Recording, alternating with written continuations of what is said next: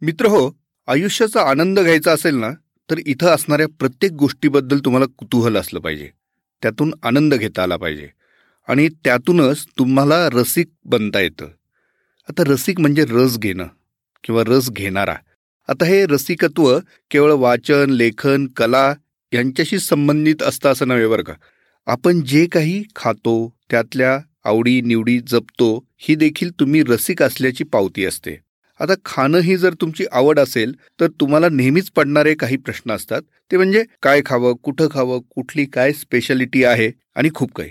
तर खरोखर तुम्ही भोजन भाऊ खाद्यरसिक खवय्या किंवा चवीनी खाणारे असाल तर आजचा हा पॉडकास्ट बिलकुल चुकवू नका कारण यात आपण ऐकणार आहोत महाराष्ट्राची स्वादिष्ट खाद्य संस्कृती. कुठं काय बेस्ट मिळतं ते बेस्ट का असतं या विषयावरचा हा पहिला वहिला पॉडकास्ट वरिष्ठ पत्रकार फूड ब्लॉगर आशिष चांदोरकर यांच्या समवेत रंगलेला हा चटकदार झणझणीत चमचमीत घमघमीत रुचकर चविष्ट स्वादिष्ट या शब्दांची अनुभूती देणारा असा हा संवाद. नमस्कार. मी संतोष देशपांडे आणि आपण ऐकत आहात संडे विथ देशपांडे वेगळ्या ढंगातला आगळा पॉडकास्ट जिथं विषयांचं बंधन नाही पण आशयाशी बांधिलकी आहे. रविवारची ही एक प्रसन्न मैफल. इथं आपण ऐकतो नवी आणि वेगळी माहिती.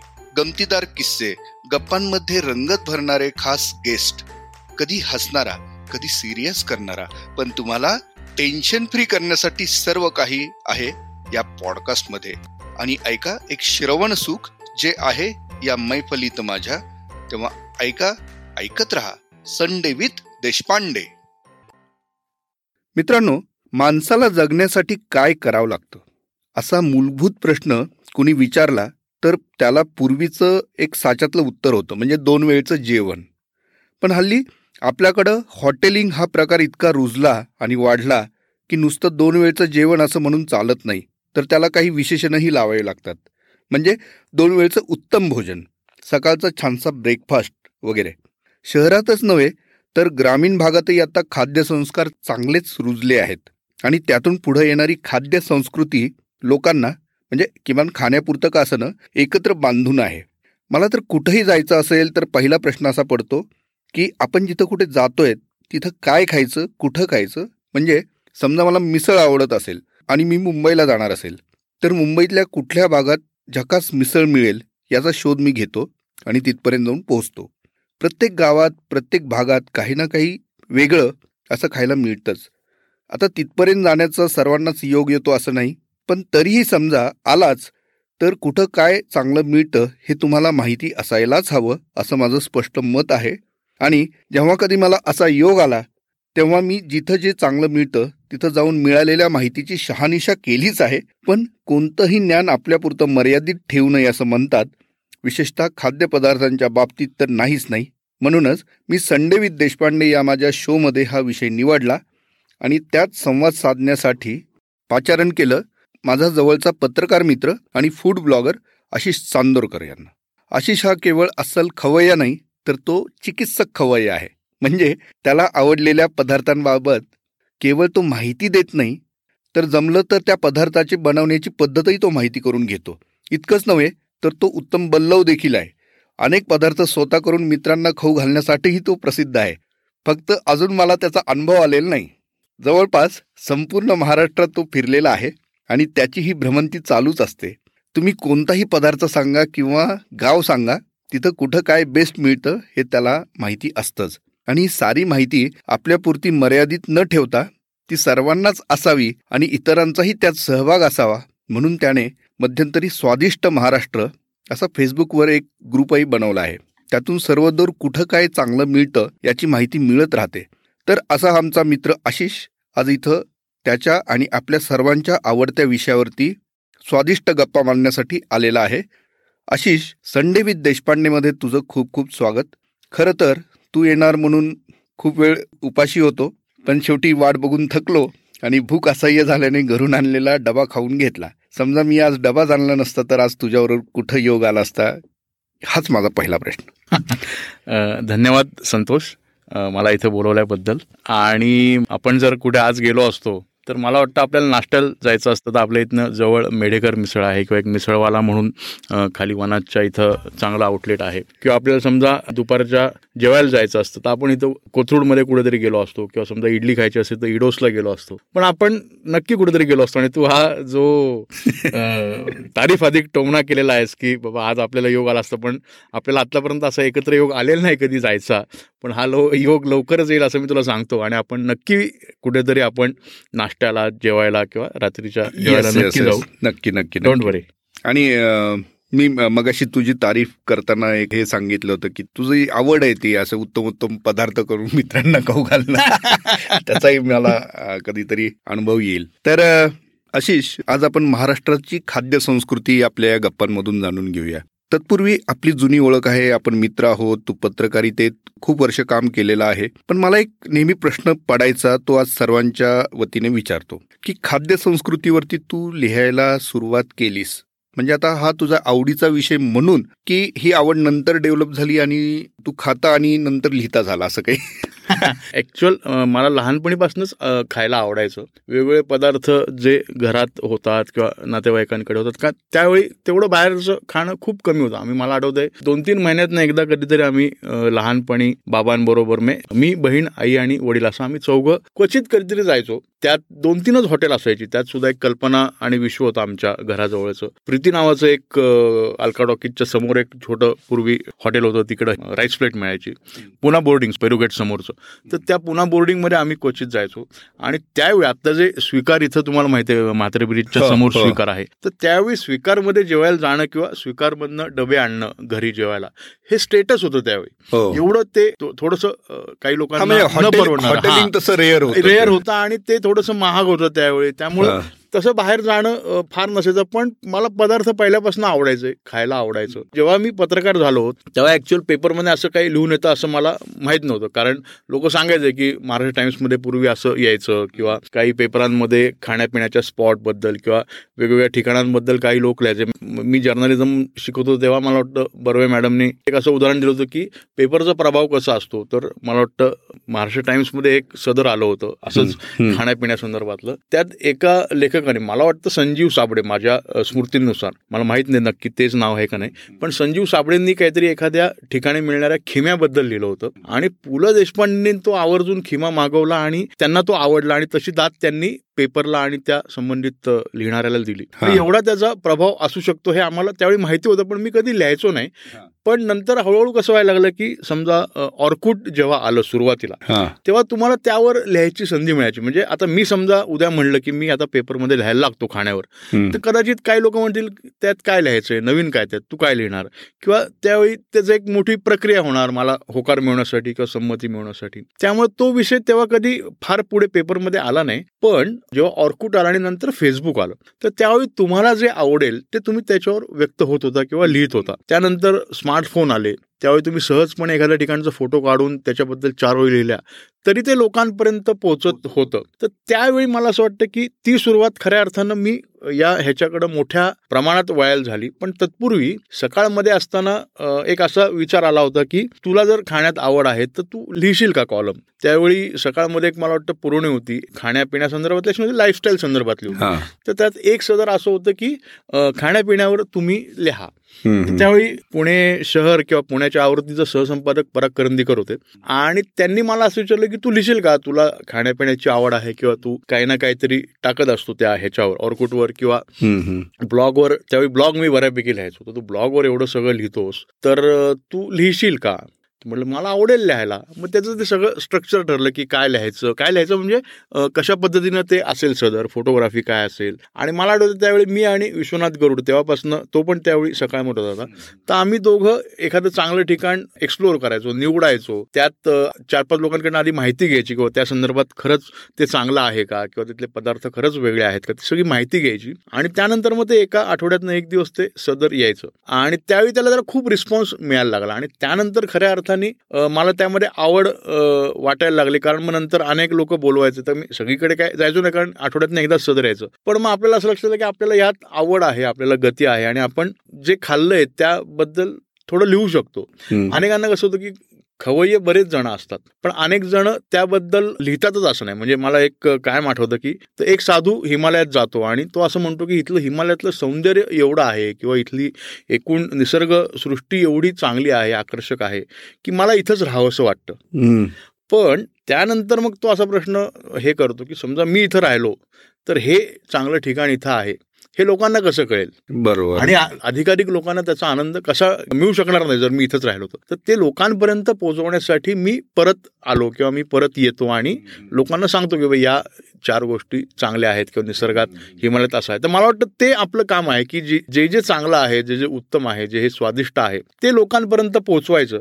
लोकांना त्याचा आस्वाद घेऊ द्यायचा. आणि त्यातनं एक आपल्याला पण आनंद मिळतो की बाबा एखाद्या ठिकाणची चांगली गोष्ट आहे ती फक्त मलाच माहिती नाही. तर माझ्यामुळे आणखीन चार लोकांना ती माहिती. तर मला वाटतं त्याची सुरुवात सुरुवातीच्या काळात ब्लॉगवरनं झाली आणि त्यानंतर सकाळमध्ये मला या संदर्भात लिहायची संधी मिळाली. आणि मग तिथनं ते सगळं सुरू झालं. मग सोशल मीडियावर पण मी त्यावर लिहायला लागलो. महाराष्ट्र टाइम्समध्ये असताना त्या संदर्भात तिकडचं सदर माझं सकाळमधलं होतंच तर ते इकडे आल्यावर सुद्धा कंटिन्यू राहिलं. त्यानंतर फेसबुकवर तर खूप वेगवेगळ्या पद्धतीनं मी जिकडे इकडे जायचो. तमिळनाडू असेल केरळ असेल किंवा उत्तर प्रदेश असेल गुजरात असेल. प्रत्येक राज्यात गेल्यानंतर तिथं काय काय चांगलं आहे ते आपण खायचं आणि त्याबद्दल लोकांना अधिकाधिक माहिती व्हावी.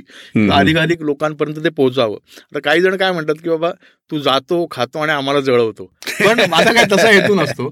अधिकाधिक लोकांनी त्या ठिकाणी गेल्यानंतर त्या पदार्थांचा आस्वाद घ्यावा मजा करावी. आणि तू असं निवडतो की येस इथं ना हे सगळेजण पोचू शकत नाही तर आधी आपण तिथे जाऊ आणि तो आस्वाद असं असं अजिबात नाही. अनेक लोक अनेक ठिकाणी जात असतात अनेक ठिकाणी खात असतात. पण एक असं असतं की आपल्याला मला असं कायम वाटतं. की कुठेही गेल्यानंतर समजा एखादा पदार्थ खूप चांगला आहे तर त्याबद्दल लिहावं. त्याबद्दल चार ओळी काय आपल्याला वाटतं त्याबद्दल पदार्थ आवडले नाही तरी लिहावं. नाही माझं वैयक्तिक मत असं आहे की मी आतापर्यंत फक्त एकच एक एकच ब्लॉग मी असा लिहिला होता.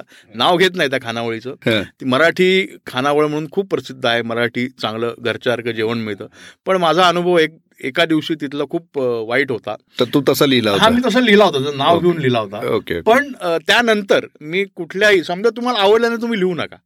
कारण त्याचं मला असं वाटतं की याचा अर्थ असं तू आतापर्यंत जे काही लिहिलेलं आहे तर ते शंभर टक्के ठिकाणी गेलं आणि शंभर टक्के लिहिलेलं आहे अशातला अजिबात नाही तू शंभर ठिकाणी जर तू गेलेला असेल तर कदाचित त्यातले आवडलेल्यांवरच तू पंच्याहत्तर ऐंशी असं आपण धरून चालू प्रमाण. कारण मला असं वाटतं की समजा एखाद्या ठिकाणची चव बदललेली असेल बिघडलेली असेल किंवा काहीतरी कमी जास्त उन्नीस बीस असेल तर त्यावेळेची परिस्थिती पण कदाचित त्या काळाला किंवा त्या ह्याला जबाबदार असू शकते. मग एखाद्याच्या घरात काहीतरी वातावरण वाईट आहे कोणतरी गेलंय किंवा काहीतरी अडचण आपला पण मूड नाहीये किंवा करणाऱ्याचं काहीतरी बिनसलंय. नेहमीचा नेहमीचं नाहीये दुसरा. तर आपण कधीतरी वर्षभरात एकदा जाणार आणि त्या माणसाचं वर्षभरातलं किंवा आयुष्यभराचं आपण हे करणार तर ते चुकीचं असं मला वाटतं. त्यामुळं त्या एका अनुभवानंतर मी कधी लिहिलं नाही. पण मला जे आवडतं ते लिहितो. जे आवडत नाही ते शक्यतो लिहित नाही. Okay okay. आणि तू त्याची कारण पण देतो. का आवडला असेल अगदी बरोबर. अगदी. आणि पण हे सगळं खरं आहे. तू पक्का पुण्यातला आहे. म्हणून पहिला प्रश्न आणि परत पेठेतला. तू व्हेज की नॉन व्हेज तसं म्हणलं तर मी अगदी साधारण अकरावी बारावीपर्यंत प्युअर व्हेज होतो. पण त्यानंतर मी व्यवस्थित नॉनव्हेज खायला लागलो. माझे मित्र असतील किंवा आजूबाजूचे सहकारी असतील तर त्या सगळ्यांच्या मुळं मी नॉनव्हेज खायला लागलो. आणि केरळमध्ये गेल्यानंतर किंवा तमिळनाडूमध्ये गेल्यानंतर किंवा अगदी आंध्रमध्ये असताना तर चिकन असेल मटण असेल अंडी तर आहेच पहिल्यापासून. पण चिकन असेल मटण असेल अगदी आसाममध्ये गेलो तेव्हा डक म्हणजे बदक सुद्धा मी खाल्लेला आहे. किंवा केरळमध्ये असताना पोर्क असेल म्हणजे आपण ज्याला डुकराचं मांस म्हणतो पोर्क असेल किंवा अगदी बीफ सुद्धा मी खाल्लेलं आहे. आम्ही एका माझ्या मैत्रिणीचं लग्न होतं. प्राणी मात्र प्राणी मात्र सगळं. सगळं व्यवस्थित. त्याला काय हे नाही. कारण आमच्या एका मैत्रिणीचं लग्न होतं केरळमध्ये. तर तिच्याकडे गेल्यानंतर ती म्हण मी तिला विचारलं काय काय आज जेवायला? तर त्याच्याकडे बिर्याणी असतेच सगळीकडं. त्या सगळ्या लोकांकडे बिर्याणी साऊथमध्ये बऱ्यापैकी असते कारण तो एक वन डिश मिल सारखा विषय आहे. मग बिर्याणी असते त्याबरोबर ती म्हणली आपण चिकनचं हे ठेवलेलं आहे आणि बीफ पण आहे. तर मी तिला विचारलं बीफ म्हणजे काय आहे? ते म्हणजे तू काळजी करू नको तू खाऊ शकशील कारण त्या साऊथमध्ये बहुतांश वेळा म्हणजे आपण असं म्हणू की नव्वद ते पंच्याण्णव वेळा तिथं म्हणजे गाय किंवा बैल कट करत नाहीत. तर म्हैस किंवा रेड्याचं मांस बीफ म्हणून वापरतात. तर मला वाटतं ते ॲश्युअर केल्यानंतर मी पण ते खाल्लं होतं आणि मला काय त्यात वावगं वाटत नाही. त्यामुळे मी मांसाहारी आहे शाकाहारी पण पदार्थ आवडतात आणि मी बऱ्यापैकी जे काही चांगलं आहे ते सगळं टेस्ट केलेलं आहे. माणसाहारी नाही ना? माणसाहारी नाही माणसाहारी नाही. आणि अनेकदा ना हॉटेलमध्ये मला गंमत वाटते. असं आपण गेलो हॉटेलमध्ये तो मेनू कार्ड समोर ठेवतो आणि आपण त्याला प्रश्न विचारतो. व्हेज डिश कुठल्या? नॉन व्हेज डिश कुठल्या? आता मला सांग डिश कशा व्हेज किंवा नॉन व्हेज असतील? डिश साऱ्याच असणार सो एनिवे तर तू आता खूप छान सांगितलं सगळं आणि तुझा पक्षांतर झालेलं आहे सांगितलंस कारण अशोक नायगावकरांनी सांगितलं होतं ना इथून पुढे दोनच पक्ष राहतील. पक्ष राहतील एक व्हेज आणि एक नॉन व्हेज किंवा शाकाहारी आणि मांसाहारी. त्याच्यामुळे आता तू जे काही सांगणार आहेस त्याच्यात तो बायस आहे किंवा नाही हे क्लिअर व्हावं यासाठी हा प्रश्न आधी तुला विचारला होता. आता आपण सगळ्या श्रोत्यांना ना महाराष्ट्रातलं एक खाद्य संस्कृतीचं एक दर्शन आपण दाखवूया. त्याचबरोबर आपण राज्याबाहेरही कुठली काही स्पेशालिटी जर असेल बोलण्याच्या ओघात तुला जर आठवली तर तू ती नक्की सांगू शकतो. पण आपण सुरुवात करू आपल्या लाडक्या पुण्यापासून. पुण्याची खाद्य संस्कृती असं म्हणताच पहिला मान कुठल्या पदार्थाला मिळायला हवाच तुला वाटतं? पुण्याची खाद्य संस्कृती म्हणल्यानंतर पहिला मान जर द्यायचा झाला तर मला असं वाटतं की पुणेकरांसाठी दोन तीन गोष्टी आपण त्या हे करू शकू. एक तर पहिलं म्हणजे पुण्यातल्या बहुतांश लोकांना जे आवडतं ज्याची कदाचित त्याचं संशोधन खरं तर झालेलं नाही अजून पण त्याचं संशोधन जर झालं तर कदाचित त्याचा मान पुण्याला मिळू शकतो. ते म्हणजे आपलं जे खारी पॅटीस जे असतं. तर त्याच्या मध्यंतरी मी त्यावर एक दिवळ्यांकत लेख पण लिहिला होता की हिंदुस्तान बेकरी जी पुण्यातली आहे. तर त्यांचा असा दावा नाहीये पण त्यांच्या म्हणण्यानुसार त्याच्या आधी कधी ते खारी पॅटीस जगात कुठेही तयार व्हायचं नाही किमान भारतात तरी. आणि ब्रिटिश आर्मीमधनं त्यांचे वडील आजोबा त्यांनी ते पुण्यात आणलं आणि ते पॅटीस पुण्यामध्ये खूप लोकप्रिय आहे तू जर बघत असेल तर पुण्यामध्ये एवढ्या बेकऱ्या आहेत. हिंदुस्तान आहे संतोष आहे पुना आहे किंवा ग्रीन बेकरी बेकरी आहे. जावडेकर आहे. तिकडं संपदा बेकरी आहे कर्वेनगरमध्ये तर या सगळ्या बेकऱ्यांमध्ये जर रविवारी बघितलं तर इतकी तुफान गर्दी असते पॅटीससाठी. तर मला वाटतं पॅटीस हा एक पुणेकरांच्या आवडीचा विषय आहे. तू जर बघितलं तर मला माहीत नाही बाहेर अनेक ठिकाणी साबुदाणा खिचडी जर म्हणशील तर साबुदाणा खिचडी हा एक पदार्थ असा आहे की तो पुण्यामध्ये अनेक ठिकाणी आपल्याला घरी जशी साबुदाणा खिचडी मिळते तशा पद्धतीची साबुदाणा खिचडी आपल्याला बाहेर मिळू शकते किंवा बाहेर मिळते अनेक ठिकाणी. अनेक जणांचे ते युएसपी आहे. फक्त साबुदाणा खिचडीसाठी प्रसिद्ध असलेली सुद्धा अनेक हॉटेल आहेत. आता हे वडापाव मिसळ किंवा इडली हे पदार्थ आहेत पण हे काय पुण्याचे आहेत असं म्हणता येणार नाही. कारण मिसळीबद्दल पण मध्यंतरी एक चर्चा अशी झाली होती की मिसळ कोल्हापूरची का पुण्याची का नाशिकची. आता त्या वादात पडण्यात हे नाही पण मिसळची एक स्वतःची पुण्याची एक चव आहे. मिसळचीच एक मिसळ केली पाहिजे. मिसळचीच एक मिसळ केली पाहिजे आणि मिसळची पुण्याची एक स्वतंत्र चव आहे. ती थोडीशी गोडसर आहे. म्हणजे तुम्ही जर पुण्यात बघितलं असतं पुण्यात सुरुवातीच्या काळात मग तिथं बेडेकर खरे म्हणायचे बेडेकर आहेत. पुण्यात खरं म्हणलं कृष्ण म्हणायचे? चार मिसळवाले जे आहेत एक तर बेडेकर आहे श्री आहे श्रीकृष्ण आहे रामनाथ पण थोडा नंतरचा आहे आणि वटेश्वर आहे. तर वटेश्वरला मागच्या एक पाच सहा वर्षापूर्वीच पन्नास वर्ष पूर्ण आले. तो थोडासा भवानी पेठेतला किंवा थोडासा झणझणीत किंवा त्या स्टाईलनी देणार आहे. पण हे बाकीचे जे तिने आहेत ना शनवा बेडेकर असेल श्री असेल आणि श्रीकृष्ण हे सगळे मध्यवर्ती पुण्यात विशेषतः सदाशिव पेठेत शुक्रवार पेठेत शनिवार पेठेत अशा ठिकाणी असलेले हे मिसळवाले आहेत. त्यामुळे त्यांच्या मिसळीमध्ये थोडासा गुळ हा असतोच. बाहेर जे लोक येतात त्यांना कधी ती मिसळ वाटेल हे काय यात काय रस्त्यामध्ये गोडसर वाटते गोडसर वाटते गुळचट वाटते. पण ती पुणेकरांना आवडणारी आहे. तू बेडेकरला कितीही शिवाय दिला तरी बेडेकरमध्ये रविवारी सकाळी जी गर्दी असते त्याच्यावरनं आपल्याला अंदाज येतो की हे लोकांना आवडते बरोबर. त्यामुळं मिसळ म्हणलं तर पुण्याची पण एक वेगळी मिसळ आहे पण तो पदार्थ कुठला आहे हा खरं तर संशोधनाचा विषय आहे.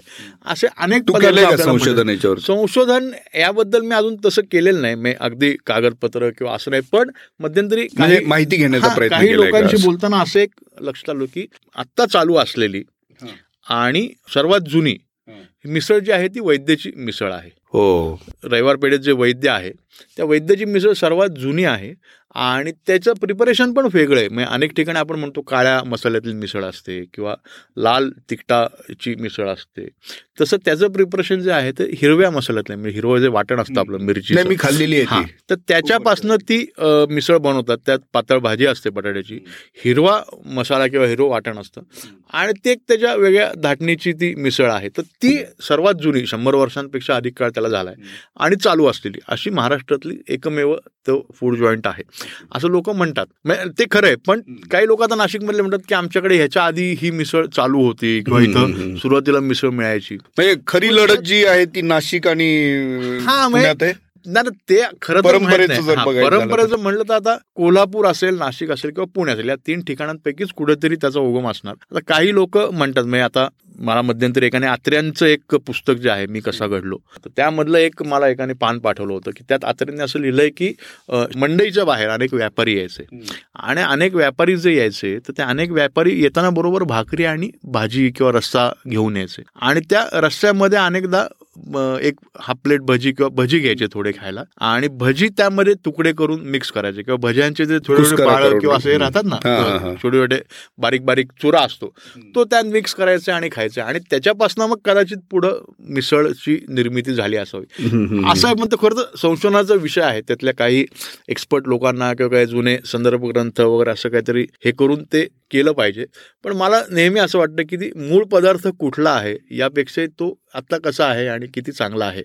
हे जास्त महत्वाचं आहे. त्याची चव आणि त्याचं प्रेझेंटेशन त्यात इतके वर्ष आल्यानंतर सुद्धा तो पदार्थ टिकून आहे. लोकांच्या मनावर राज्य करतोय. असे पदार्थ मला वाटतं अधिक चांगले आहेत. म्हणजे आता आपण पुण्याच्या खाद्य संस्कृतीतला पहिला मान म्हणून तू पॅटिसचं वर्णन केलं. त्यानंतर मिसळवरती आपण आलो आणि मिसळ मधलं पुणेरी म्हणून जी चव आहे असे काही ठिकाण सांगितले. आणि बाकरवडीचं काय? बाकरवडी आता हा परत एक चर्चेचा किंवा एक अभ्यासाचा विषय सुदैवाने माझा आजोळ बडोद्यामध्ये आहे. अच्छा. तर गुजरातमध्ये किंवा बडोद्यामध्ये जी बाकरवडी मिळते ना तर त्यांचं असं म्हणणं की ती बाकरवडी त्यांच्याकडनं आपल्याकडे आली. कदाचित आपल्याला माहीत नाही. चितळेंचं हे काय आहे? पण ती जी बाकरवडी असताना ती चितळें च्या बाकरवडीपेक्षा किंवा आपल्या बाकरवडीपेक्षा थोडी वेगळी आहे. ती थोडी अशी मऊसर असते किंवा मऊ असते आणि ओलसर असते. अच्छा. ती बाकरवडी. आणि त्या बाकरवडीत त्यांनी लिहिलं असतं की तुम्ही एक सात आठ दिवसाच्या आत संपवा. आणि ती नाहीतर टिकणार नाही. त्याला बुरशी येईल किंवा ती खराब होईल. तर ती ओलसर असते आणि मऊ असते. आणि त्यातले कंटेंट पण थोडे वेगळे असतात. तर मी बडोद्यात एक चिवडेवाला फेमस आहे जगदीश म्हणून. तर त्याकडे ओला चिवडा एक मिळतो बाकरवडी मिळते. आणि वेगवेगळ्या प्रकारचं चिवड्यांचं एक व्हरायटी त्याच्याकडे आहे. तर त्याच्याकडची बाकरवडी मी बरेचदा खातो. त्यात बरेचदा याचा वापर थोडा जास्त असतो. आपली सोप आहे ना सोप बडीशेप बडीशेपचा वापर आणि थोडीशी गोडसर असते ती. पण त्या तुलनेत आपली चितळ्यांकडे मिळणारी जी सर्वांना आवडते ती बाकरवडी एकदम वेगळी आहे. थोडीशी जरी गोड किंवा त्यात हे असलं तरी ती कडक असते. ती अशी मऊ किंवा ओलसर नसते. ती अनेक दिवस टिकते आणि मग त्याला तो विषय येत नाही. त्यामुळे बाकरवडी कुठली हा विषय जरी असला तरी आमच्यासाठी चितळ्यांचीच बाकरवडी बाकरवडी आहे. आणि ते मी म्हणण्याचं कारण नाही अख्ख्या पुण्याने किंवा अख्ख्या महाराष्ट्राने देशाने जगाने मान्य केले ते. कारण तशी चव शक्यतो कोणाची इतके वर्ष टिकून राहणं खूप अवघड आहे. बाकरवडी असेल किंवा आता तू विषयच काढलाय म्हणून पुण्यामध्ये लग्नामध्ये जे जेवण मिळतं आळूची भाजी असेल मसाले भात असेल बटाट्याची भाजी पोळी आणि एखादं गोड श्रीखंड असेल किंवा बासुंदी असेल जिलबी ते काही गोड काही पण असू शकतं. पण अशा पद्धतीचं जेवण हे मला वाटतं पुण्यामध्ये सर्वाधिक लोक आवडीनं खातात. म्हणजे आळूची भाजी आणि मसाले भात. पेरुगेट समोरचं जे पुन्हा बोर्डिंगला सुद्धा किंवा आपलं श्रुती मंगल कार्यालय आहे की अशी जी ठराविक काही सात आठ दहा ठिकाणं आहेत टिळक रोडचा सिद्धिविनायक असेल तर या अनेक लोकांकडे आळूची भाजी आणि मसाले भात फक्त एवढे पदार्थ घेऊन जाणारे लोक आहेत. बरोबर. म्हणजे ते एवढं लोकांना आवडतं.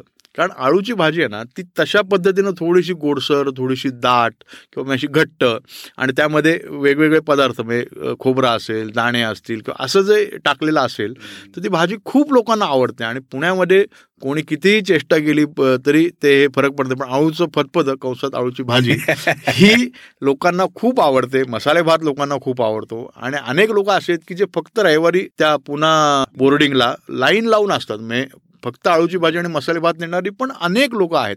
त्यामुळे मला वाटतं हे सगळं जे आहे जनसेवाला पण मी अगदी बरोबर. खाल्लेलं आहे. जनसेवा आहे किंवा हे पूर्वी प्रभात रोडला एक होतं मला वाटतं सुवर्णरेखा ते त्या तिथनं हल्लं आणि मला वाटतं आता या कर्वेनगरमध्ये त्यातल्या काही लोकांनी एक नवीन सुरू केलंय. पण सुवर्णरेखा वगैरे यांची स्पेशालिटी तीच होती. अगदी बादशाहीमध्ये सुद्धा कधी कधी ते बाहेर जेव्हा बोर्ड लावतात तेव्हा तशा पद्धतीचे बोर्ड असतात की आज हा मेनू आहे किंवा आज हे आहे. तर लोकांचा त्याकडे जाण्याचा अनेकदा रविवारचा बाहेर जेवणाचा जो मूड असतो तो त्याकरता पण असतो की थोडस वेगळं जेवण आहे. बरोबर. आणि लग्नाच्या वेळी जे जेवण मिळतं तशा पद्धतीचं थोडं त्याकडे जाणारं जेवण आहे. हे मिळतं त्यामुळे पण अनेक लोक रविवारी त्यासाठी बाहेर पडतात. अगदी अगदी. पुण्याची आपली यादी म्हणजे करू तितकी कमी आहे खरं सांग आणि फक्त ते पदार्थांच्या जी यादी काढली होती आधी आपण आणि आता काय झालं? आता तू एक बघशील तर पुण्यामध्ये आता जगातले भारतातले तर आहेच पण जगातले सगळे पदार्थ मिळतात. हो. आणि असं काही नाही की पुणेकर फक्त पुण्यातले पदार्थच किंवा मराठी पदार्थ खाता असं काही नाही. सगळेच लोक सगळे पदार्थ खातात. म्हणजे मी आता तेच म्हणणार होतो की पुण्यात हल्ली अख्खा महाराष्ट्र किंवा भारतच सामावलेला आहे. अगदी अगदी म्हणजे अगदी महाराष्ट्राचा उल्लेख करायचा इथं कोल्हापूरच्या तांबड्या पांढऱ्या पासून खानदेशची खिचडी किंवा मराठवाड्याचं दही धपाटा असेल किंवा कोकणचे वडे असतील सगळं काही काही मिळतं. म्हणजे तू जसं म्हणला नुसतं महाराष्ट्रच नाही तर भारतातलं सुद्धा आता सगळं मिळतं. अगदी अगदी अगदी. तू अनुभवलंय सगळं? अगदी अगदी. भारतातलं सगळं नाही अनुभवलं पण कोल्हापूरचा तांबडा मांढरा रस्ता असेल किंवा मटणचं मटणापासूनच लोणचं करतात तिथं अनेक ठिकाणी तर ते पुण्यात त्या काही ठिकाणी मिळतं. किंवा अख्खा मसूर आहे.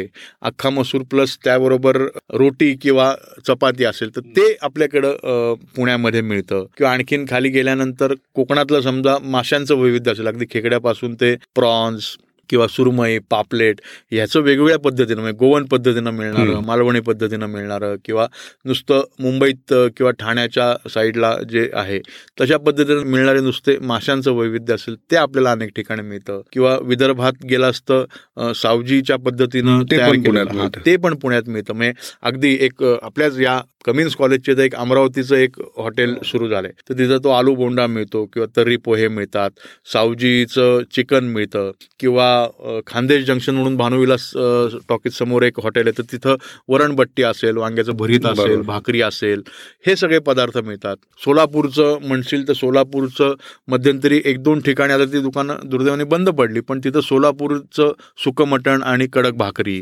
किंवा मराठवाड्यातले दही धपाटे अनेक मिळतात. मध्यंतरी एका स्टॉलमध्ये सुशिला आणि ते गुलाबजाम तिथं तयार होणार ते मिळत होतं.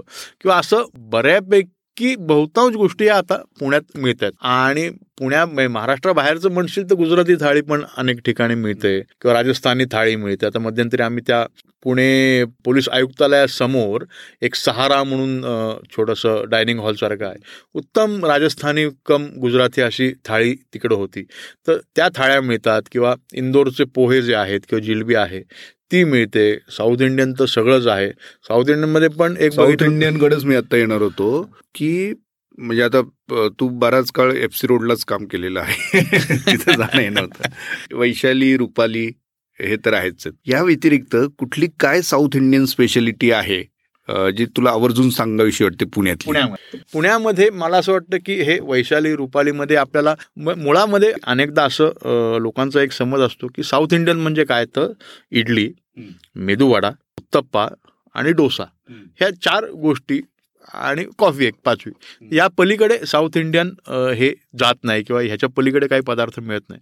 तर साऊथ इंडियनमध्ये एवढे पदार्थ आहेत म्हणजे नुसतं केरळमध्ये जरी म्हणलं ना तरी केरळमध्ये केळ्याची भजी मिळतात. त्यात पण दोन प्रकार आहेत. एक तर सुक्या केळ्याची भजी किंवा ओल्या केळ्याची भजी. म्हणजे त्याला मिरची भजी मिळते किंवा पुट्टू म्हणून एक पदार्थ त्यांचा तो मिळतो. अप्पम मिळतं. आप्पे मिळतात कर्नाटकात किंवा त्या कर्नाटकच्या ह्याच्यात. परत भाताचं एवढं वैविध्य वगैरे आहे किंवा बिशीबेळी भात आहे तर हे दही भात आहे. तर हे साऊथ इंडियन पदार्थांचं एवढं वैविध्य आहे. पेसेराटू म्हणून एक आंध्रामध्ये किंवा आम्ही हैदराबादला असताना खायचो तर तो मुगाच्या डाळीपासून किंवा मुगापासून बनवलेला डोसा आहे.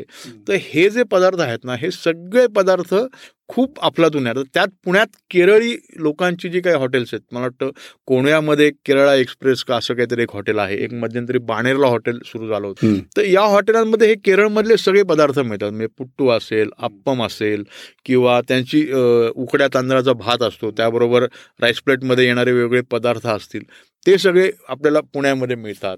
किंवा साऊथ इंडियन मेस जी आहे वाडिया कॉलेज समोरची तर ती पण एक खूप जुनी आणि खूप चांगलं ऑथेंटिक तमिळ फूड म्हणजे साऊथ इंडियनमध्ये पण तमिळ दाटणीचं किंवा तमिळ चवीचं पदार्थ देणारी ठिकाण आहे ते. तर तिथं पोंगल चांगला मिळतो. जो पोंगल आपल्याला पोंगल म्हणजे काय तर त्यांच्याकडे आपल्याकडे जशी खिचडी असते तशी त्यांच्याकडे जी खिचडी करतात ती सकाळी नाश्त्याला किंवा दुपारच्या जेवणात कधी पण ती खाऊ शकतात. पण ती आपल्याला पुण्यात इतर ठिकाणी फार क्वचित मिळते. पण ती अगदी खूप पूर्वीपासून त्या साऊथ इंडियन मेसमध्ये मिळते आपल्याला. अजून एक मी आर्टिकल फार पूर्वी वाचलं होतं ते वाचून मी तिथे गेलो होतो रस्ता पेठेत अगदी बरोबर. ती एक वेगळ्याच प्रकारची मेस होती. होय तो मला वाटतं ती पुणेकरांचं. पुणेकरांबद्दल असेल त्या.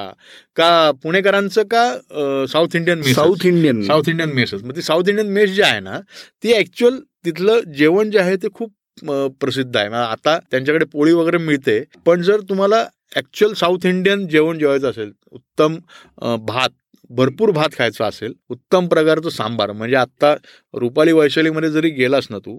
तरी आत्ता जे सांबार लोक आवडीनं पितात ना तसं सांबार साऊथमध्ये कुठेही मिळत नाही.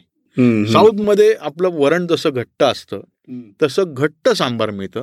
त्यात वेगवेगळ्या भाज्या टाकलेल्या असतात. ते भाज्यांचं वैविध्य असतं. म्हणजे काय म्हणतात त्याला आपण शेवग्याच्या शेंगा असतील भोपळा असेल किंवा बटाटे असतील काय जे काय असेल ते वेगवेगळ्या भाज्या वांगी किंवा हे काही काही गोष्टी त्यात अं, अदलून मधून लोक टाकतात. वेगवेगळ्या प्रकारचं सांबार करतात किंवा छोटे छोटे कांदे पण टाकतात. पण तसं रुपाली वैशालीमध्ये सांबार मिळतं ना ते वेगळं. कुठेही मिळत नाही. त्याची स्पेशालिटी आहे. आणि साऊथमधलं जे सांबार असतं ते घट्ट असतं दाट असतं पातळ नसतं. आणि तर तिथं सांबार खूप चांगलं मिळतं. ते साऊथ इंडियन मेसमध्ये रस्सम चांगलं मिळतं. भाज्या चांगल्या मिळतात. आणि साऊथ इंडियन लोकांचं मला अजून एक चांगलं काय वाटतं की तू जर कुठल्याही मराठी किंवा पुणेरी किंवा इन जनरल कुठल्याही महाराष्ट्रातल्या व्हेज रेस्टॉरंटमध्ये थाळी जर खाल्ली तर त्यात भाज्या कुठल्या असतात? तर भाज्या असतात पनीरची एक भाजी असते. कुठली तरी.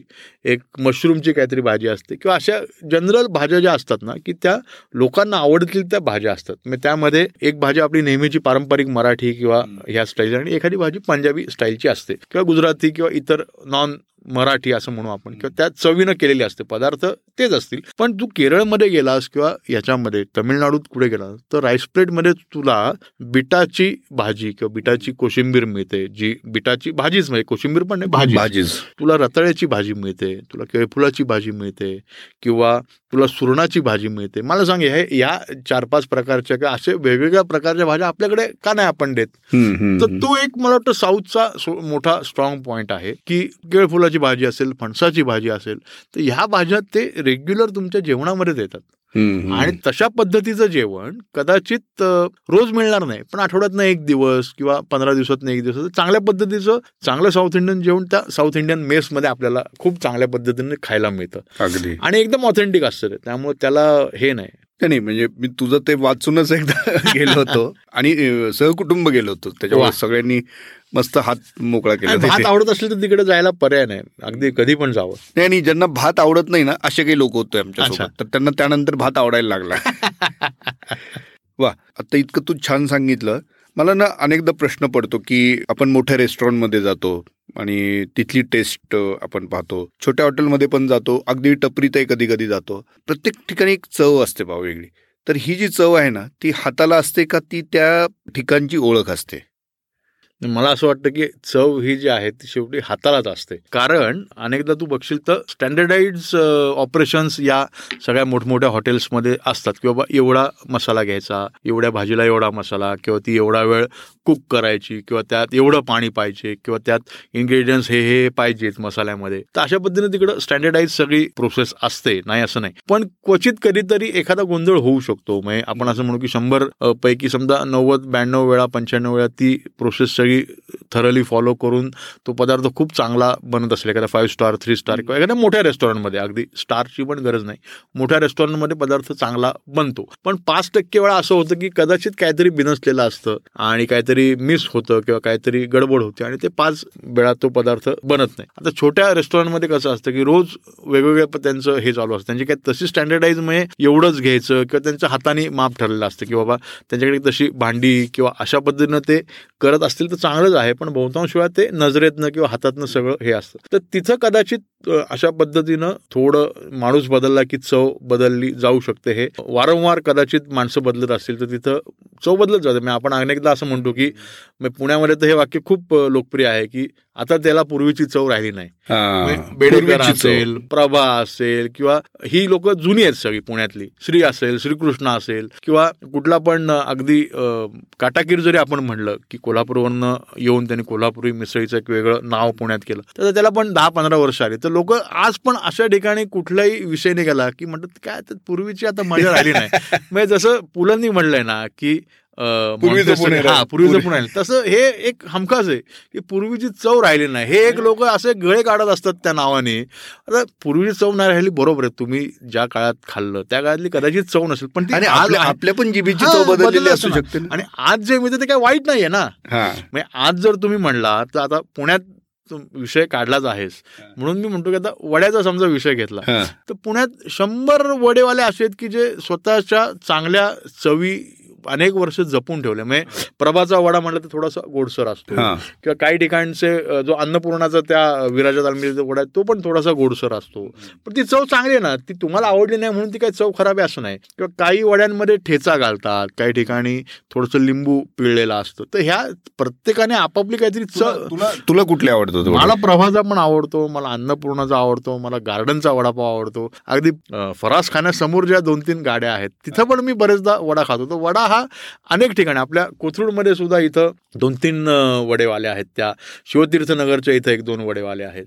तर असे अनेक लोक जे आहेत ना ते स्वतःची लोकांनी चव डेव्हलप केले. म्हणजे असं त्यांनी कोणाला कॉपी केलेलं नाही. म्हणजे समजा असं प्रभातचा वडा सर्वाधिक चांगला असं आपण म्हणलं. तर लोकांनी त्याला फॉलो केलेलं नाहीये. लोकांनी स्वतःची चव डेव्हलप केली की त्यांनी हे अशा पद्धतीने चव द्यायला लागली किंवा अशा पद्धतीने टेस्टचा वडा द्यायला लागला आणि तो लोकांना आवड गेला मग त्यांनी ती चव जपली. पुण्यामध्ये अनेक ठिकाणी आपण वडा पाव म्हणतो. पण अनेक ठिकाणी पुण्यात काकाकोवा मेन्शन असेल आपल्या अगत्याच्या समोरचं तर त्याकडे काय मिळतं सकाळी? वडा आणि पोहे मिळतात. हो. पॅटीस आणि पोहे मिळतात. किंवा वेगळंच कॉम्बिनेशन कॉम्बिनेशन स्वारगेट समोर पण एक गाडी आहे. तिथं पण सकाळी वडा आणि पोहे मिळतात. किंवा त्या मधूची एक गाडी आहे. तर तिथं सुद्धा तुम्ही गेल्यानंतर पोहे आणि त्याच्यावर सॅम्पल किंवा उसळ सारखं रस्सा असतो. तर तू नुसते पोहे खाऊन बघ त्यात मजा येणार नाही तेवढी. पण रस्सा किंवा सॅम्पल त्यावर टाकलं की त्याचं जे आपल्यातून कॉम्बिनेशन होतं ना तर असे छोटे छोटे पदार्थ लोकांनी काय केलं? स्वतःची एक टेस्ट तयार केली. म्हणजे लोकांनी दुसऱ्याला कॉपी न करता स्वतःची एक टेस्ट तयार केली आणि ती टिकवून ठेवली आहे. त्यामुळे ही लोक टिकलीत ना अनेक वर्ष. आता प्रभा कोणी काय पण म्हणू पण त्याचा वाडा चांगला आहे. सर्वात मोठा वाडा आहे त्याचा. सर्वात चांगला त्याची चव आहे. आणि त्याने ती इतके वर्ष जपून ठेवली आहे. मग त्याचं काय तिसरी चौथी जी काय पिढी असेल त्याने ती उन्नीस बीस सगळीकडेच होता. आपण आता मी समजा मी दोन आर्टिकल लिहिले. बरोबर म्हणतो काय मजा नाही या आर्टिकलमध्ये मजा नाही तुझ्या. काय लिहिलेलं बरोबर वाटत नाही. होऊ शकतं ना असं. खरं मी काय यंत्र नाहीये. तर चार मधलं एखादं आर्टिकल तुमचं नाही चांगलं जमत तसंच त्याच आहे ना. शेवटी तो पण माणूस आहे. त्यामुळे चवीत तर बदल होतच जातात. पण मला असं वाटतं की त्या माणसाच्या हाताला आहे ना त्याला चव आहे. म्हणजे अनेकदा आपण जेवायला गेल्यानंतर असं जाणवतं की आजचं जेवण काय बरोबर नाही. आपण त्याला विचारतो म्हणजे काय आचारी बदललाय का? हे बदल आणखीन अजून एक विषय निघाला म्हणून मी उदाहरण सांगतो की पुण्यातलं एक मोठं रेस्टॉरंट ज्या ठिकाणी चांगलं खायला प्यायला मिळतं. अनेक लोक असं म्हणतात मला तीन ते चार लोक असं म्हणले की त्या ठिकाणची कॉफी समजा प्रसिद्ध आहे खूप आहेच आहे. तर तिथं दुपारी चार वाजता किंवा पाच वाजता तू कॉफी प्यायलीस आणि रात्री नऊ किंवा दहा वाजता कॉफी प्यायलीस तर ते दोन ठिकाणच्या दोन वेळच्या कॉफीमध्ये चवीत जरा फरक पडतो. दुपारची कॉफी जी आहे ती काय त्या तुलनेत काहीच नसते. जी संध्याकाळी कॉफी मिळते ती खूप चांगली असते किंवा दर्जेदार असते आणि दुपारची कॉफी तुलनेत एकदम ओके ओके असते काय त्यात मजा येत नाही. आता कॉफी तीच आहे. दूध तेच आहे हॉटेल तेच आहे परत साखर किंवा जे काही इन्ग्रेडियंट्स आहेत ते सगळे तेच आहे. करणारा बदललाय फक्त. शिफ्ट शिफ्ट बदलते ना माणूस बदललाय. त्यामुळं जो करणारा आहे त्याच्या हाताला चव आहेच ना. बरोबर. त्याच्यामुळेच तर ते सगळं हे आहे. म्हणजे शेवटी कोणी कितीही यंत्र आणली त्याचं सिस्टीम आणली एवढा दोन मिनिटच तापवायचं तीन मिनिटच उकळायचं जे काय अगदी आणलं तरी शेवटी तुमचं जजमेंट जे आहे तुमच्या हाताची चव जी आहे ती त्यात येतेच ना. त्याशिवाय त्याला हेच होऊ शकत नाही. आणि आता त्या आहारशास्त्र किंवा ह्यात पण अनेक लोकांनी असं म्हणलं की तुम्ही जेवण तयार करताना कुठल्या वृत्तीतनं जेवण तयार करतात? त्याचा पण अनेकदा ते जेवण करण्यावर परिणाम होतो. म्हणजे समजा तुम्हाला काय जेवण करण्यात अजिबात इंटरेस्ट नाहीये आणि अगदीच कोणतरी आले ऐनवेळी पाहुणा म्हणून तुम्ही करायचं म्हणून एक अनिच्छेने जर जेवण तयार केलं त्यापेक्षा त्या तुलनेत जर एखादा माणूस तुम्हाला आवडीचा आलाय किंवा तुम्हाला आनंदाने आनंदाने जेवण तयार केलं तर ते जेवण तयार करण्यात फरक पडतो असं तज्ज्ञ सांगतात. मी असं सांगत नाही. मला असं म्हणजे मी असं दावा करत नाही. पण अनेक लोक असं म्हणतात की तुम्ही जेवण म्हणूनच ह्याच कारण असं की घरचं जेवण लोकांना आवडतं. कारण लोकांनी प्रेमाने केलेलं असतं ना. आईने असेल बायकोने असेल किंवा मुलीने असेल प्रेमाने जेवण हाताला चव असते. हाताला चव असते. अगदी बरोबर. चव हाताला असतेच. नाही कोणी काय म्हणलं तरी हाताला चव असतेच. वा. आणि तुझा आणखी एक आनंदाचा भाग आहे किंवा आवडीचा भाग आहे तो म्हणजे फिरणं. तर महाराष्ट्रच नाही तू देशभरात फिरलेला आहे. पण आता आपण देशभराचा आवाका फारसा म्हणजे त्या वाट्याला न जाता महाराष्ट्रापुरतं जर बघायचं झालं तर तू कुठं कुठं फिरला आणि कुठली कुठली काय स्पेशालिटी तुला भावली ते सांगू शकशील का? महाराष्ट्राचा विचार जर केला तर मला वाटतं फक्त भंडारा गोंदिया आणि गडचिरोली तिसरा. तीन जिल्हे सोडून तर मी मला वाटतं बहुतांश सगळ्या जिल्ह्यांमध्ये गेलेलो आहे. आता अगदी प्रत्येक प्रत्येक गोष्टी मी कुठे कुठे जाऊन आलोय आणि काय काय हे केलं हे थोडं डिटेलिंग खूप हे होईल. पण तुम्ही समजा रत्नागिरीमध्ये गेला तर प्रत्येक ठिकाणी मी आता हे होमस्टेची तर एक वेगळीच मजा आहे. मी कोकणात गेल्यानंतर होमस्टे हा प्रकार खूप आहे. मग तिथे तुम्हाला सगळं कोकणातले पदार्थ मिळतात अगदी मोदकापासून ते डाळिंब्याच्या उसळीपर्यंत किंवा हे बिटाच्या बिटाच्या ज्या कोशिंबीर असतात त्या मिळतात. मोदक मिळतात उकडीचं विशेषतः. शाकाहारी तुम्ही असाल तर. ज्या पद्धतीनं तिथं समजा केळफूल असेल किंवा मोसम असेल तर फणसाची भाजी मिळते किंवा बटाट्याच्या पासनं वेगवेगळ्या प्रकारच्या काचऱ्या असतील किंवा उकडलेल्या बटाट्याची भाजी असेल आंबोळी मिळते सकाळच्या नाश्त्याला. तर ही जी तिथली घरची जी खाद्य संस्कृती आहे कोकणातली शाकाहारी लोकांना असं वाटतं की कोकण म्हणजे फक्त मासे खेकडे आणि काय हे पदार्थ सगळे मांसाहारी. लोकांचं काय? लोकांना म्हणजे झणझणीत म्हणजे तिखट कोल्हापूर असं काय नाही. तर हे जे सगळे पदार्थ आहेत ना तर हे पदार्थ खूप चांगले लागतात. मे आम्ही मी काय फार होमस्टेमध्ये कुठं राहिलो नाही गुहागरला किंवा दिव्यागरला पण कुटुंब म्हणून एक त्या हरिहरेश्वरच्या इथं एक आहेत त्यांच्यावर मी लिहिलं पण आहे. तर इतकं सुंदर जेवण अगदी घरच्यासारखं म्हणजे तुला असं वाटणार पण नाही की आपण बाहेर जाऊन आलोय बाहेर जेवायला आलो तर इतकं सुंदर जेवण त्यांच्याकडे मिळतं. अशाच पद्धतीचं म्हणजे अगदी घरातल्यासारखं कोबीची भाजी असेल मटकीची उसळ असेल आणि एकदम नॉर्मल तिखट नाही जास्त मसालेदार नाही चमचमीत नाही झणझणीत नाही. आपण घरी जेवतो तसं जेवण. म्हणजे थोडक्यात कोकणात जर गेलो तर प्रेफरेबली आपण होमस्टेला होमस्टेला अगदी प्राधान्य द्यावं. सगळीकडे आता जवळपास सावंतवाडी वेंगुर्ल्यापर्यंत आणि पार वरपासनं रायगडपासनं ते खालपर्यंत सगळीकडे होमस्टेची व्यवस्था काही ठिकाणी एम टी डी सीच्या माध्यमातून पण त्यांनी रेकमेंड केलेले आहेत. काही स्पॉट्स किंवा काही घरं काही कुटुंब. तर त्या होमस्टेमध्ये राहण्याचा फायदा असतो की हे सगळे जे पदार्थ आहेत ना ते तुम्हाला घरच्या चवीनी खायला मिळतात. मी त्रास होत त्रास होत नाही. आणि आपण हे खातो घावन खातो किंवा हे डोसा वगैरे खातो.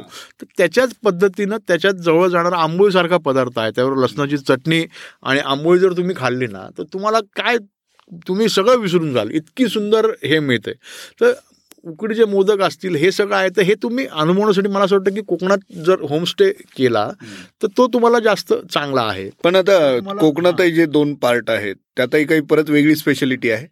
शाकाहारी किंवा मांसाहारी दोन्ही याच्यात तळ कोकण आणि इकडे वर हा मला असं वाटतं की तळ कोकणात थोडं हे जास्त आहे. म्हणजे त्याला घावन हे थोडंसं जास्त आहे. म्हणजे आपलं काळ्या वाटाण्याची उसळ आणि घावन हे तिथं अनेकदा नाश्त्याला मिळतं. किंवा ज्या शेवया असतात त्या शेवया आणि नारळाचं दूध हे सुद्धा तिथं अनेक ठिकाणी नाश्त्याला मिळतं. तर थोडंसं खाली जर तुम्ही गेला तर थोडंसं अधिक वैविध्य आहे असं आपण म्हणू शकू. पण मला वाटतं की बाकी हे ज्या भाज्या वगैरे सगळ्या आहेत ना या कोकणात अनेक ठिकाणी ज्या शेतामध्ये किंवा परसामध्ये त्यांच्या त्या सगळ्या ह्याच्यात तयार होतात भाज्या परसबागेत किंवा आजूबाजूला. तर त्या भाज्या ते सगळे जेवणात वापरतात आणि आपल्याला त्या पद्धतीनं चांगलं जेवण आपल्याला मिळू शकतं. म्हणजे मासे तर सगळेच खातात. पॉम्प्रेट खातात सुरमई खातात किंवा बोंबील खातात. खेकडे ज्यांना आवडतात ते खेकडे खातात. मग त्यामध्ये सुद्धा तो चिपळूणची दीपकची मेस फेमस आहे खानावळ. किंवा भालेकरची खानावळ फेमस आहे. त्या रत्नागिरीत मी दोन तीनदा शुभम म्हणून एक तिथं होतं रेस्टॉरंट आता मला माहीत नाही कारण मी बरेच वर्षात गेलो नाही. पण ते पण खूप चांगलं मासे सर्व करणारे रेस्टॉरंट होतं. हे सगळं काजूगराची उसळ वगैरे हे सर्व करणारं रुची म्हणून एक रत्नागिरीचं मोठं फेमस रेस्टॉरंट आहे. तर अशा सर्व ठिकाणी तुम्हाला जे घरगुती पदार्थ आहेत ते खूप चांगल्या पद्धतीनं मिळतात. आणि हे छोट्या छोट्या हॉटेलमध्ये किंवा छोट्या छोट्या खानावळींमध्ये ते एक वैशिष्ट्य की सगळे मसाले किंवा सगळं प्रिपरेशन हे घरातली महिला करत असते त्यामुळे ती चव तुम्हाला अनुभवायला मिळते तिथे. बरोबर. मोठ्या रेस्टॉरंटमध्ये किंवा ऑथेंटिक चव ऑथेंटिक घरात जे करतात तेच मसाले त्या हॉटेलमध्ये किंवा ह्याच्यासाठी ते वापरतात. त्यामुळे त्याला एक आपलेपणा किंवा आपलेपणाचा टच त्या ठिकाणी असतो. तुम्ही कोल्हापुरात पण गेलात तरी कोल्हापुरात अनेक ओपल आहे किंवा पद्मा आहे किंवा हा फडतरेची मिसळ आहे. किंवा चोरगे आहे किंवा तो खासबाग आहे. तर ह्या सगळ्यांचं काय की ह्यांची एक ट्रेंड सेट झाला. आता त्यानंतर अनेक लोक आले असतील. किंवा तो दीपकचा वडा आहे. तर वड्याचं वैशिष्ट्य कोल्हापुरात गेल्यानंतर तुम्हाला एक तो वडा मोठा मिळतो किंवा तो त्याचं डाळीचं पीठ जे दळलेलं असतं ते थोडंसं भरड असतं. त्यामुळे तो असं खडबडीत किंवा अशा पद्धतीनं तो वडा होतो. तो खायला चांगला लागतो आणि थोडा आकार मोठा असतो. तर हे जे त्यांचं वैशिष्ट्य आहे तर हे तुम्ही तिथं गेल्यानंतर खायला पाहिजे आपले लोक अनेकदा काय करतात की महाराष्ट्रातनं बाहेर कुठेही गेले तरी वरण भात आहे का? आमटी भात आपलेच? पदार्थ आपलेच. पदार्थ खातात तसं आपण समजा पुण्यातनं उजून समजा कोल्हापूरला गेलो होतो तर कोल्हापूरच्या ज्या काही तीन चार मिसळी त्या आहेत स्पेशालिटीज. स्पेशालिटी तुम्ही खायला पाहिजे तुम्ही नॉनव्हेज खात नसाल तरी पण नॉनव्हेज खाऊ नका तुम्ही पण तिथं समजा ओपलचं हे आहे ना ओपलमध्ये आम्ही एकदा गेलो होतो तो ओपलमध्ये आमच्याबरोबर एक जण होता की तो नॉनव्हेज खाणारा नव्हता. तर त्यांनी भाजी मावली तर तिथं दोडक्याची भाजी होती आणि मला खूप बरं वाटलं की दोडक्याची भाजी आपण घरी कधी खात नाही पण त्यांनी त्या हॉटेलमध्ये दोडक्याची भाजी. इतक्या चांगल्या पद्धतीनं तयार केली होती तिखट आणि मसालेदार किंवा मसाले हे वापरून इतकी सुंदर भाजी की मी म्हटलं मला पण दोडक्याची भाजी इतकी सुंदर त्यांनी भाजी केली होती. तर मला वाटतं असं जे अ, वेगळेपण आहे किंवा हे तुम्ही कुठेही जाल ना तिथं ते अनुभवलं पाहिजे आता तुम्ही समजा विदर्भात गेला तर विदर्भात गेल्यानंतर सावजी तिखट आहे हे बरोबर आहे. पण अनेक लोकांना काय वाटतं सावजी म्हणजे फक्त नॉनव्हेज आहे मटण आणि चिकन तर तसं नाही तुम्ही पाटवड्या ज्याला आपण म्हणतो त्याला पातोड्या म्हणतात ते लोक. त्या बेसनाच्या पिठापासून केलेल्या असतात. तर त्या पातोड्या आणि रस्सा जरी खाल्ला आमच्या त्याला एसर वड्या म्हणतात. एसरवडा म्हणतात. तर तो ते ज्या वड्या आणि तो रस्सा जो आहे ना तो रस्सा साधारण तोच आहे ना.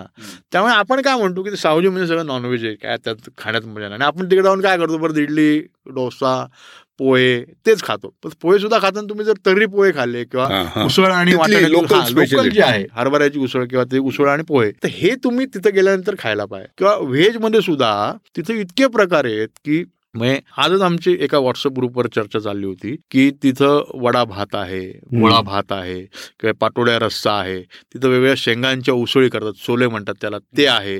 किंवा आता मी मध्ये एकदा सकाळमध्ये पण लिहिलं होतं अमरावतीचा गिला वडा म्हणून फेमस आहे.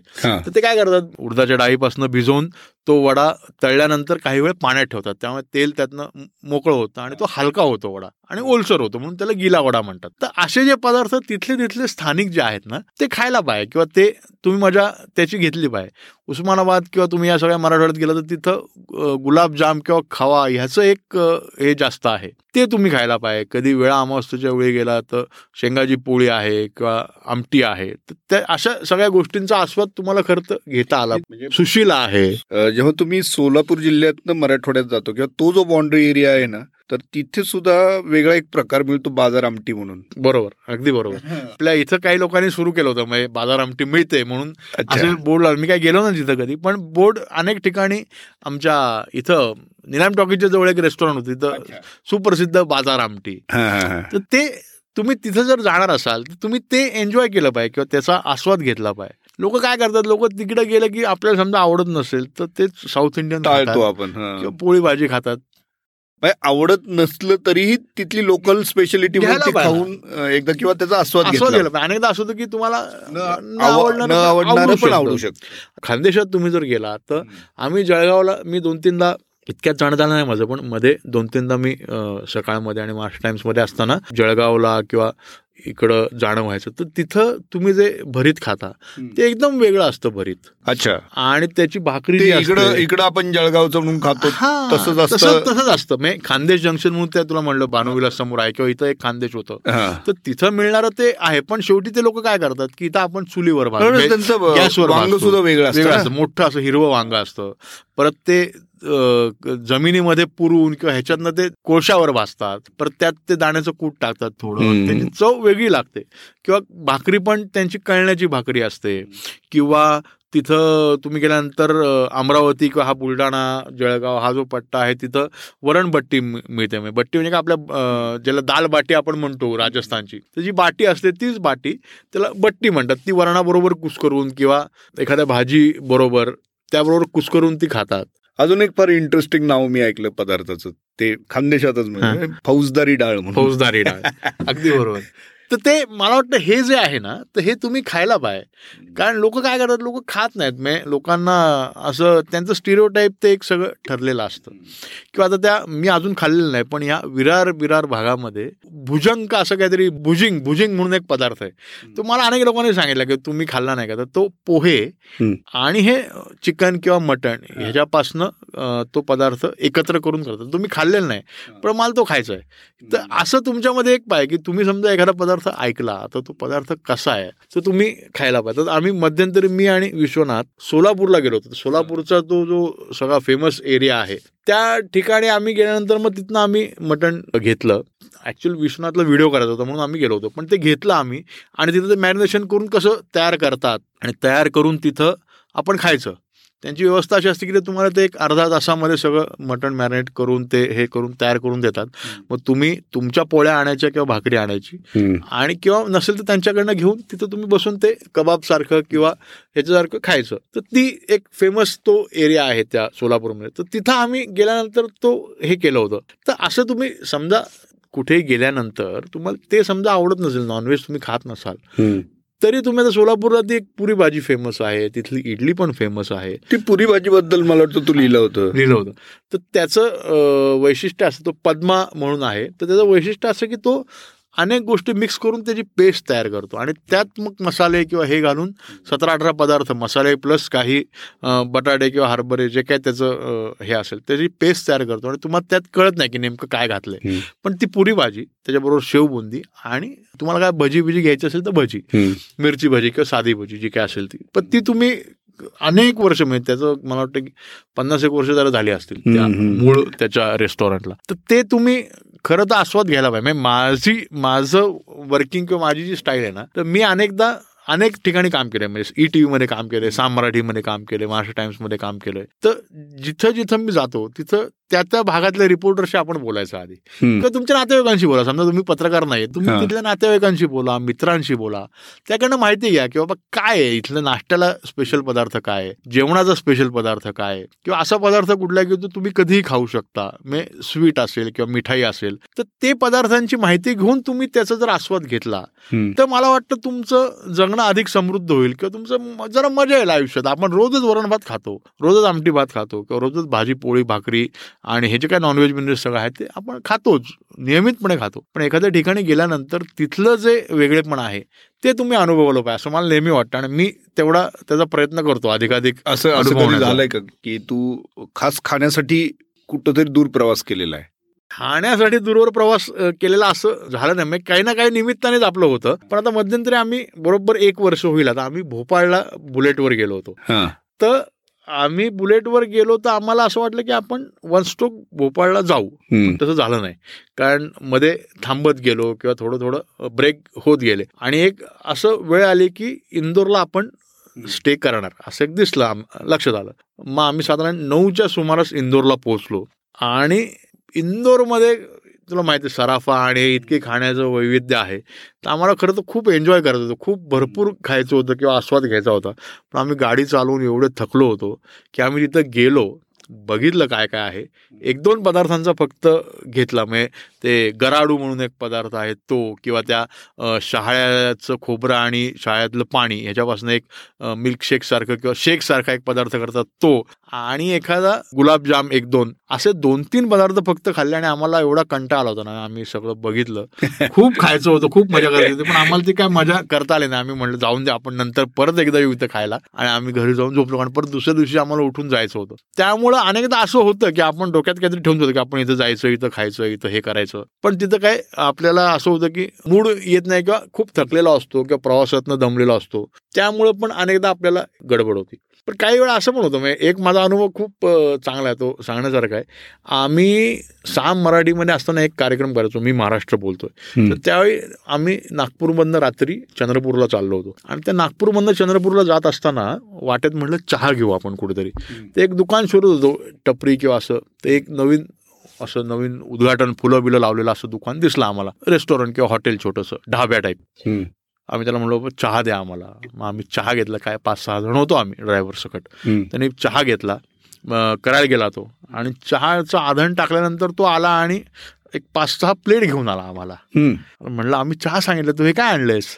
नाही म्हणलं साहेब आज आमच्या हॉटेलचं उद्घाटन झालं डाब्याचं तर आम्ही येणाऱ्या सगळ्या लोकांना शेवबुंदी हे केली होती. मग गोड बुंदी असते ती बुंदी आणि शेव. असं आम्ही सगळ्यांना दिलं होतं. तुम्ही पण घ्या.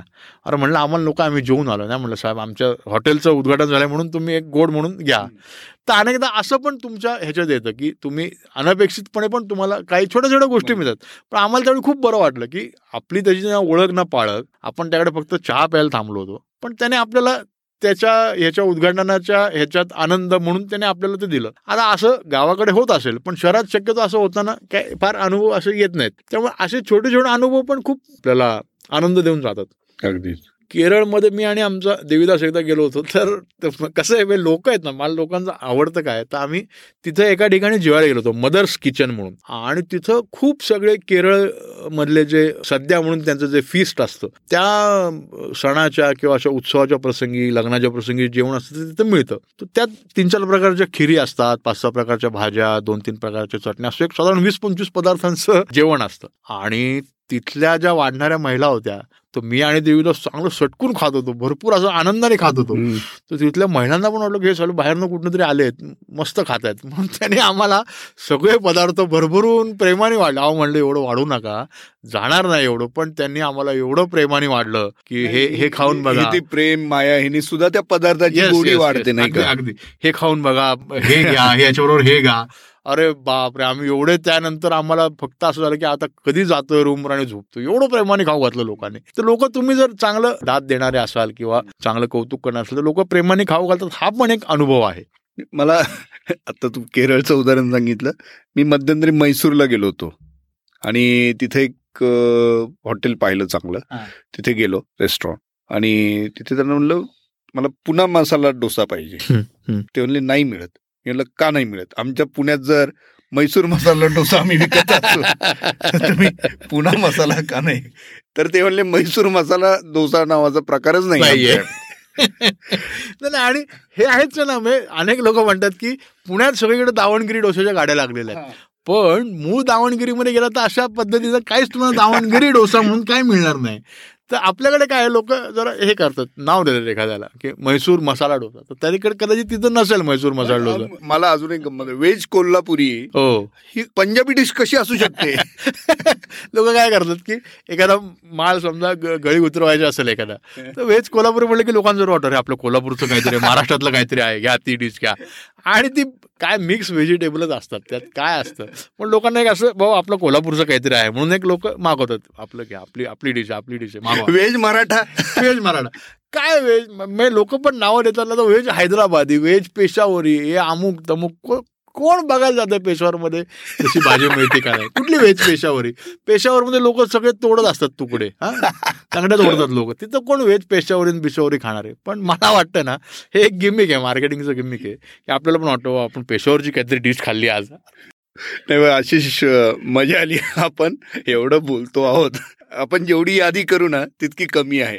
आणि खरोखर श्रोते हो आम्ही आज आपल्यासमोर इतकी मोठी यादी सादर करतो आहोत वेगवेगळ्या पदार्थांची आणि हे आणि विशेषतः आशिषच्या बोलण्यातनं या सगळ्या गोष्टी समोर येत आहेत. थांबू नये असं वाटतं पण वेळेची खूप मर्यादा आहे आपल्या सगळ्यांना. आपण पुन्हा एकदा परत आशिषला नक्की बोलू ह्या प्लॅटफॉर्मवरती.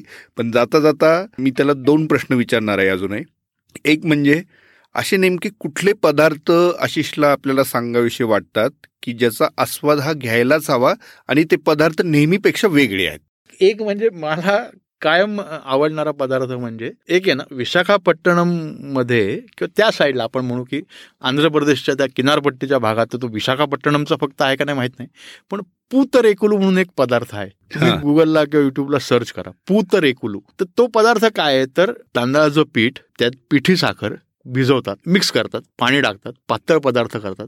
त्यात छान शुभ्र स्वच्छ असा पंचा घेतात तो बुडवतात त्या पाण्यात. म्हणजे त्या पिठाचं किंवा साखरेचं जे पाणी त्यात बुडवतात आणि तो माठावरती असं उलटा टाकून पटकन काढतात. हो.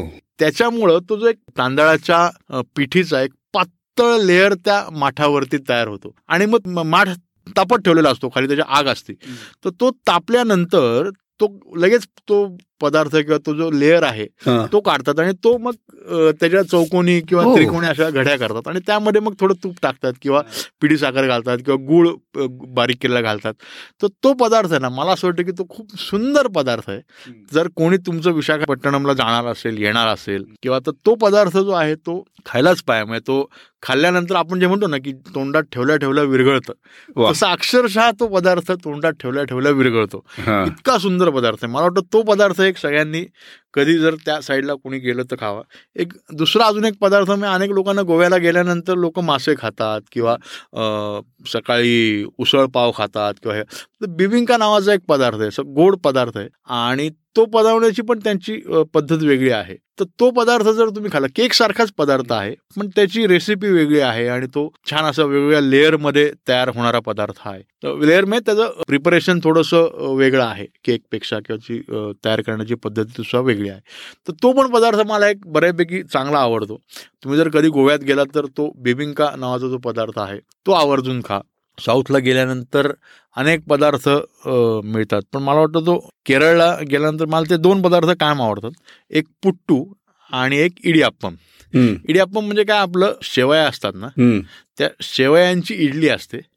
आणि ती तुम्ही म्हणजे जसं हे शेवया आणि नारळाचं दूध जे खातो आपण कोकणामध्ये तशाच पद्धतीने फक्त ती गोल असते. उकडल्यानंतर ती सांबार बरोबर किंवा हरभऱ्याच्या उसळी बरोबर ते खातात. तर तो पदार्थ मला एक आवडतो आणि एक पुट्टू म्हणून पदार्थ आहे. तांदळाचं पीठ किंवा गव्हाचं पीठ बारीक अगदी कमी पाणी टाकून ते जर असं मळून घेतात बारीक बारीक बारीक छोटे छोटे त्याचे तयार होतात बॉल किंवा असे छोटे छोटे गोळे तयार होतात. आणि मग ते गोळे एका लंब गोलाकार किंवा ह्याच्यात उकडतात. आणि तो उकडल्यानंतर असा एक दंड गोलाकार असा बांबूसारखा एक पदार्थ त्यातनं बाहेर होतो आणि मग तो तुम्ही कुसकरून उसळी बरोबर किंवा चिकन असेल तर चिकन बरोबर किंवा रस्स्याबरोबर कुठल्याही घट्ट ग्रेव्ही बरोबर किंवा अगदी एखाद्या साध्या हरभरा किंवा मुगाच्या उसळी बरोबर हॉटेलमध्ये पण मिळतो. घरी पण तुम्ही करू शकता.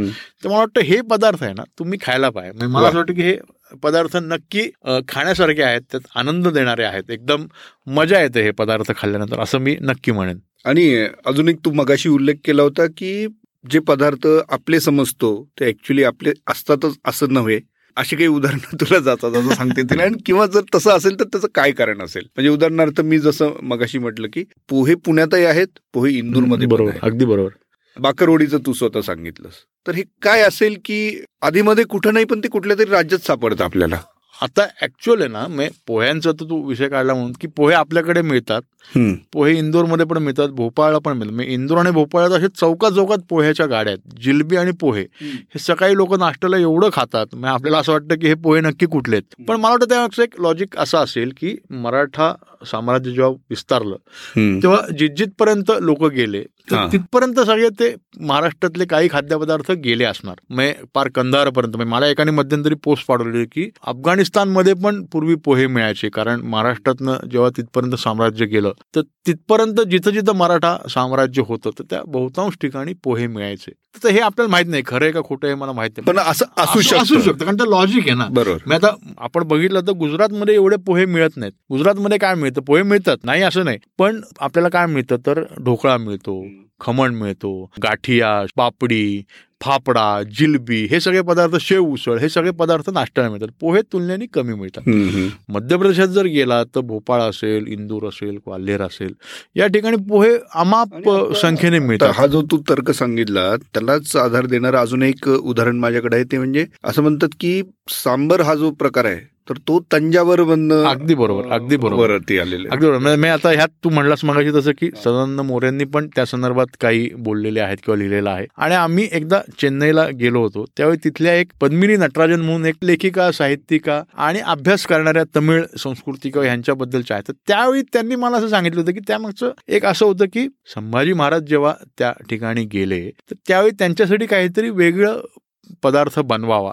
या दृष्टीने एक सार किंवा आमटी एक वेगळ्या पद्धतीनं तयार केली गेली. आणि त्याला त्यांनी सांगितलेलं लॉजिक असं होतं की संभाजी सारम म्हणजे संभाजी महाराजांच्या साठी केलेलं किंवा त्यांच्या आगमनानिमित्त स्पेशल किंवा विशेष जे सार केलंय म्हणजे आमटी किंवा सांबार सारखं. म्हणजे त्याला नाव नंतर पडलं. तर संभाजी सारम ह्याच्यावरनं ते सांभारम असं हो. नाव पडलेलं आहे. आता हे कसं हे प्रूव्ह कोण करू शकणार नाही? गृहित कोण? अशा पद्धतीची एक बातमी मी महाराष्ट्र टाइम्समध्ये दिली होती. तर त्यावेळी मला ते प्रदीप आपटेंचा एक फोन आला. त्यामुळे तुम्ही लिहिलंय हे बरोबर आहे किंवा हे अशा पद्धतीची एक मांडणी आहे. पण सांबार जे आहे तर गुजरातीमध्ये सांबार म्हणजे कोथिंबीर. तर कदाचित कोथिंबीर घातलेली आमटी ह्याला पण काही लोक म्हणजे त्याला आपण असं प्रूव्ह नाही करू शकत की हेच आहे असं नाही. पण त्याला तो एक संदर्भ आहे की संभाजी महाराजांच्या आगमनानिमित्त केलेलं सार म्हणजे संभाजी सार मारतात सांबार. अशी ती उत्पत्ती आहे किंवा हे पोह्यांचं. जिथं जिथं मराठा साम्राज्य पोहोचलं मराठा सरदार गेले भोपाळला इंदोरला किंवा या धारला हे सगळे मराठा सरदार बडोद्याला पण बडोद्याला पण. अगदी बरोबर. बडोदा पण गुजरातच्या इतर भागात तेवढं कमी मिळतात. आणि मिळाले तरी दुकानात मिळतात पण ते असे रस्त्यावर विकणारे किंवा हॉटेलमध्ये मिळण्याची संख्या खूप कमी असते. तर ते एक लॉजिक आहे. म्हणजे मला एक आश्चर्य वाटतं की पु ल देशपांडे ना पु ल देशपांडे म्हणले की महाराष्ट्र केवढा पाहिजे? तर तुम्ही म्हणले हे कर्नाटक अमुक तमुक असं काही न करता जिथं जिथं पुरणपोळी बनते तो महाराष्ट्राचा भाग. असं डिक्लेअर करा. म्हणजे महाराष्ट्र किती मोठा होतो ते बघा तुम्ही.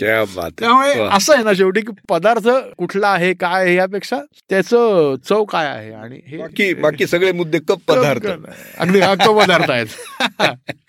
तर मित्रांनो हे होते आशिष चांदोरकर पण तरीही आता जाता जाता अगदी एक छोटासा रॅपिड फायर आपण त्यांच्यासोबत घेऊया. आशिष तिखट की गोड?